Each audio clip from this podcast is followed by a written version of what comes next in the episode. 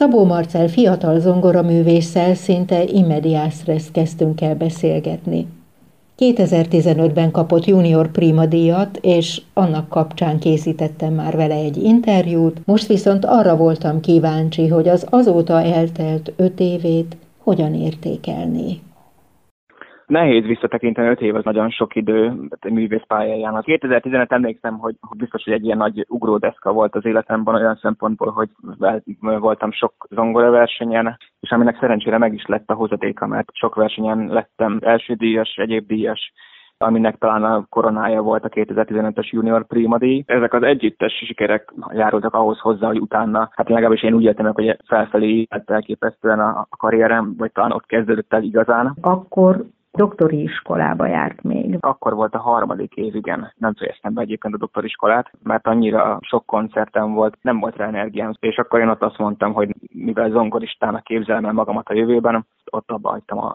És milyen jó, hogy így döntött. Sok minden történt, sok koncert volt, emlékszem Pálfalvi Tamással koncerteztünk nagyon sok európai városban, Amsterdamban, Concertgebouw, Bécsi, Concerthouse, Birminghamben, Portóban, Lisszabonban. A Junior Prima díj után adtunk egy közös koncertet, akkor ismertük meg egymást, és nagyon jóban lettünk. Elkísértem erre az európai turnéra, és azóta is nagyon-nagyon sokat játszunk együtt, és nagyon jó barátok vagyunk, úgyhogy ez mindenképpen a Junior Prima díjnak is egy nagyon kedves hozadéka volt. Hát annyi élményt okozott, én kísértem a pályáját, de azért mondja tovább, hogy milyen fordulópontok voltak.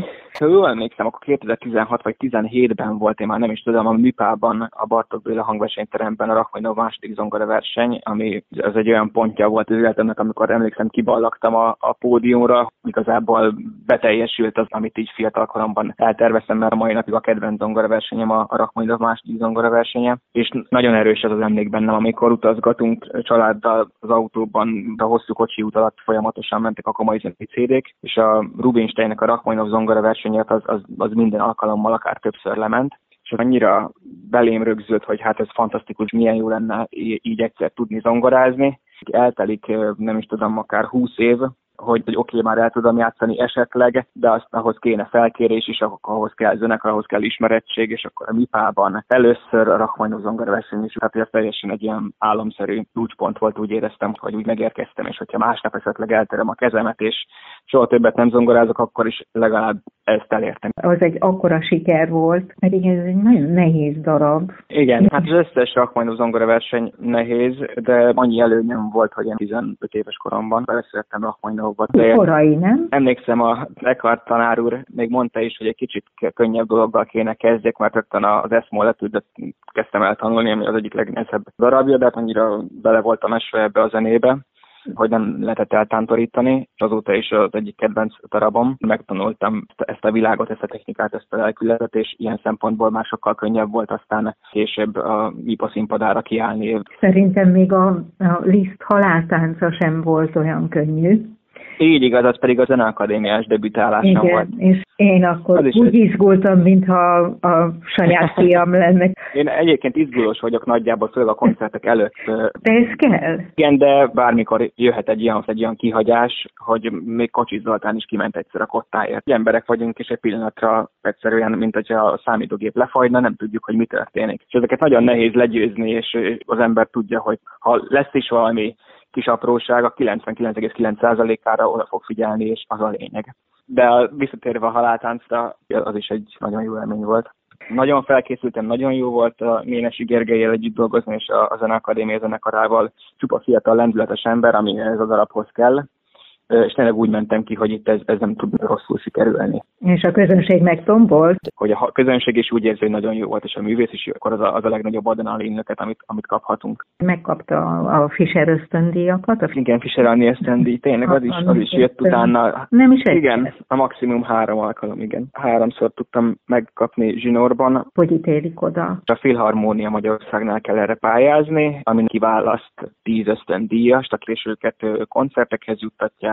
Anyagi juttatás is van. Nagyon sok vidéki városba tudtam eljutni, nagyon sok ösztöndíjasra játszottam együtt, és nagyon-nagyon sok jó zenészt és jó barátot ismertem meg. Nagyon élveztem egyébként azokat a pillanatokat, amikor mondjuk vidékre lekocsikáztunk, és hogy egy trió volt, akkor hárman beültünk az autóba, és az autóúton is tudtunk eszmét cserélni. Ezek, ezek nagyon, nagyon jó élmények, ezekre visszagondolni, hogy a közös utazások. egy mondatot szeretnék idézni, és nem pontosan idézem ezt, de biztos fogja tudni, hogy ki mondtam, hogy ezt egy Szabó Marcelnek el kell tudnia játszani. Igen, ez Kocsis Zoltán volt. Hogy él az ő emléke?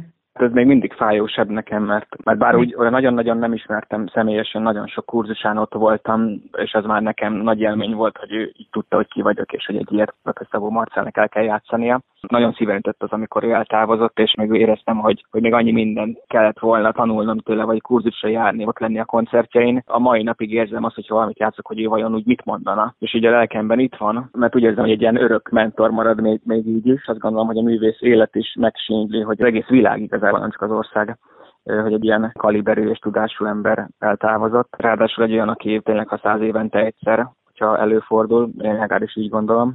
Viszont olyan hagyadékot hagyott hátra, olyan életműve van, hogy azt azért szerencsére nagyon sokáig tudjuk élvezni. Igen, de Rachmaninov elvezette valahová. Így igaz. A kétezer-tizennyolc egy másik ilyen fordulópont, amikor az Orosz Zenei Fesztivál elindul. A fesztiválnak a célja egyrészt, hogy az orosz zenét egy kicsit népszerűsítsük.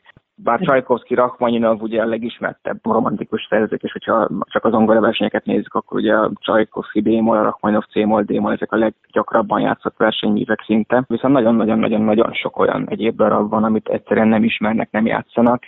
Nagyon sok szerzőről, nagyon sok darabról maradunk le, és ezzel ellen szeretnék is küzdeni, hogy van egy ilyen tendencia, hogy mindenki szeret a biztosra utazni, és ebből a kis komfortzónából szerettem volna magamat is, illetve a közönséget is kiléptetni. Ha már szeretik Csajkovszkijt, Rachmaninovot, Kriabint, hallgassanak meg egyéb műveket is tőlük. Nagyon fiatalon kezdett bele ebbe a fesztivál szervezésbe.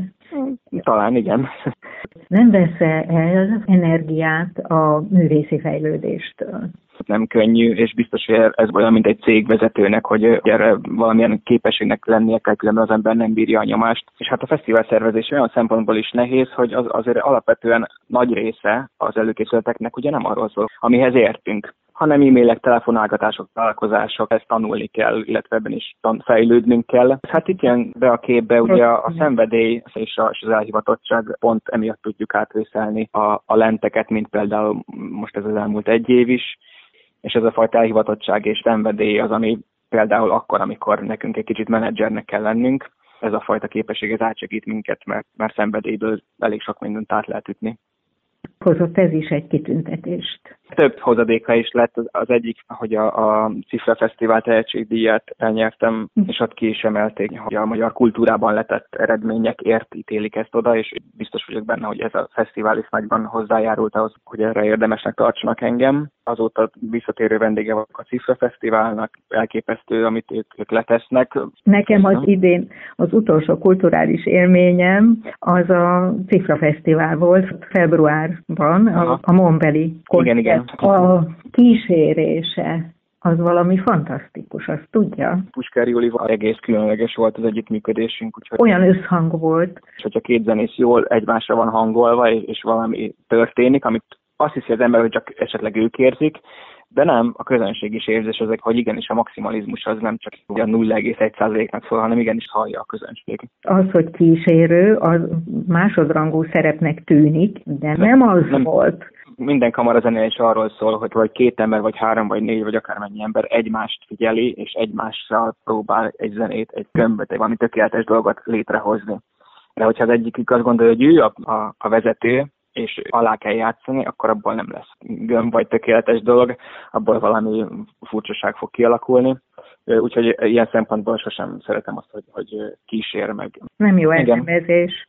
Ha már itt vagyunk kétezer-húszban, milyen ez az év most? Ez a vírus, ez nagyon-nagyon sok embernek teszi tönkre sajnos a munkáját. Úgy... Láttam, hogy volt koncertje Duda Örstön uh-huh. is. Igen, igen. Ez az október elsejei, az már veszélyes volt.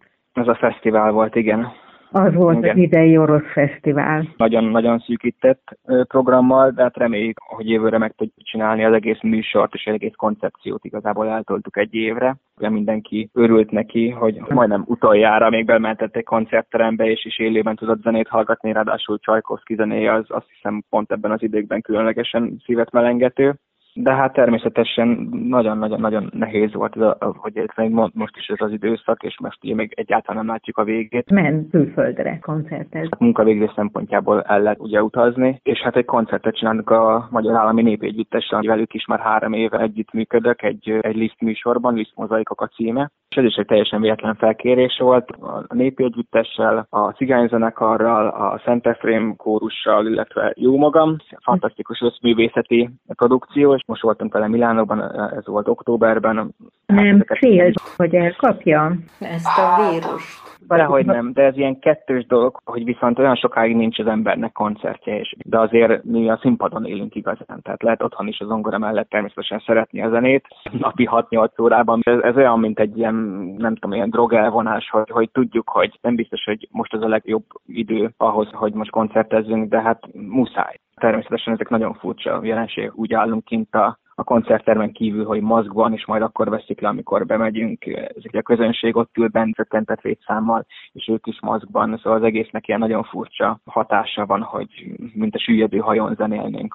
Nagyon furcsa volt interneten is hallgatni a koncerteket úgy, hogy üres a terem. Hát igen, meg részt venni is furcsa. Ugye akkor viszont hálát kell adni azoknak az intézményeknek, meg forrásoknak, amik lehetővé teszik. A művész anyagilag is legalább nem kerül az utcára. Így tudunk csak ebből kilábalni sajnos. És ugye a, a maga a kultúra azért egy marginális dolog, bár most, most de sosem volt például egy vírushelyzetben, vagy egy háborúban, ugye természetesen de mégis túléli. Túléli, de úgy gondolom, hogy minden egyes vihar után lehet, hogy egy kicsit még szükebb dolog lesz, mert rájönnek, hogy ez a legfontosabb. De ki tudja, hogy mennyi idő lesz az, amíg tényleg újra teltházak egymás után, kulturális élet virágzik, mozik, színházak, koncerttermek, hogy ez mennyi idő lesz. Hozzá kell ugye tenni, hogy a komoly zenében is a közönségnek azért a nagyobbik része, az pont az a veszélyeztetett korosztály, nagyon óvatosnak kell lenni, még a vakcina ellenére is, hogy mikor mernek majd jönni. Igen, ez a helyzet is, ami most van, az embernek eszébe juttatja azt, hogy milyen törékeny is az élet. Az ember rádöbben arra, hogy milyen nagyon-nagyon kevésen múlik az egész élete akár, tehát hogy ha én erre teszem fel az életemet, akkor egy kéztörés is, ami másnak akár egy semmis dolog, nekem az végzetes lehet. Így van. Gondolom bővítette a repertoárját ez alatt. Volt az is, de, de megmondom őszintén, egyéb hobbiknak is hódoltam, amire nem volt lehetőségem a korábbi években, úgyhogy én próbáltam kihozni a, a, a jó oldalát is annak, hogy, hogy nincs koncertezés. A terv volt bepótolni azt, ami most ebben az évben nem volt, gondolom. Sok nagy terv van, sok projekt is van előkészületi fázisban most, de most én nem akarom ezeket lelőni. Ha minden jól alakul, akkor szerencsére jó dolgok elé nézünk a jövőben. Szabó Marcel zongoraművésszel Somogyi Ágnes beszélgetett.